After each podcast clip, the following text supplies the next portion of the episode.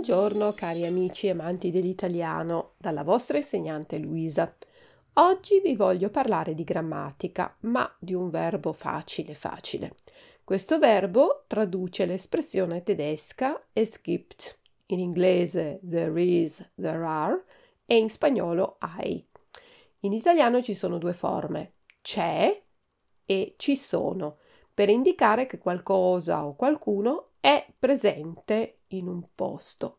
Un po' come nella lingua inglese there is, there are, anche in italiano usiamo il verbo alla terza persona singolare c'è se dopo la parola è singolare e usiamo il verbo al plurale ci sono se dopo la parola è plurale. Ad esempio, in frigorifero c'è il latte.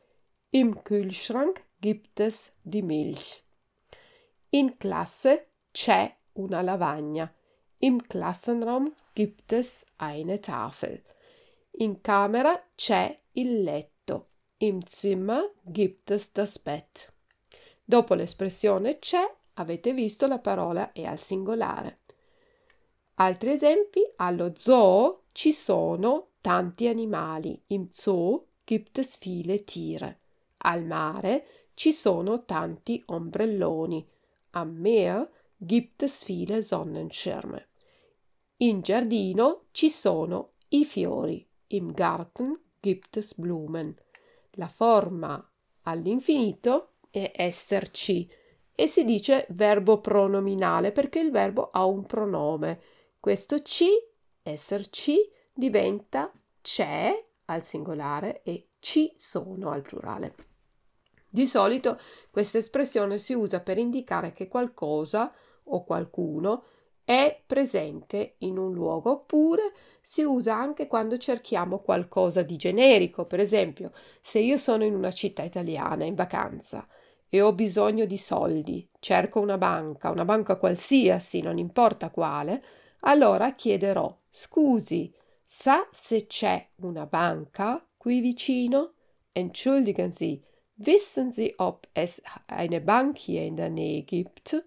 Se invece cerco una banca specifica, la mia banca, la Deutsche Bank, allora chiederò scusi, sa dov'è la Deutsche Bank? Entschuldigen Sie, wissen Sie, wo die Deutsche Bank ist? Nella prima frase cerco una banca qualsiasi, quindi uso l'espressione c'è, gibt es. Nella seconda frase invece cerco proprio questo tipo di banca, la Deutsche Bank, e quindi uso il verbo essere. Dov'è? Con l'espressione c'è, ci sono, l'oggetto che vogliamo definire viene dopo, quindi la costruzione della frase sarà c'è più parola singolare oppure ci sono più parola plurale e dopo il sostantivo, la parola. Ad esempio, al ristorante ci sono tanti tavoli. Con il verbo essere invece la cosa che vogliamo definire viene prima del verbo, quindi la costruzione della frase sarà sostantivo, parola oppure soggetto più verbo. Esempio, il gatto è sul sofà. Die Katze ist auf dem Sofa. Quindi la parola che vogliamo definire è prima e poi c'è il verbo essere. È un verbo essere normale e non il verbo pronominale esserci. Per fare la domanda, la frase rimane invariata, solo l'intonazione della voce cambia perché nella domanda la voce si alza alla fine della frase. Ad esempio, in frigo c'è il latte. Questo è un Aussagesatz. Die Milch ist im Kühlschrank. Se io dico la stessa frase andando in su con la voce, in frigo c'è il latte, è una domanda. Ist die Milch im Kühlschrank? Oder gibt es Milch im Kühlschrank? Posso fare la forma negativa mettendo la parola non all'inizio della frase. Non c'è più pane in casa. Non ci sono più calze pulite. Es gibt kein Brot mehr im Haus. Non c'è più pane in casa. Non ci sono più calze pulite. Es gibt keine saubere Socken.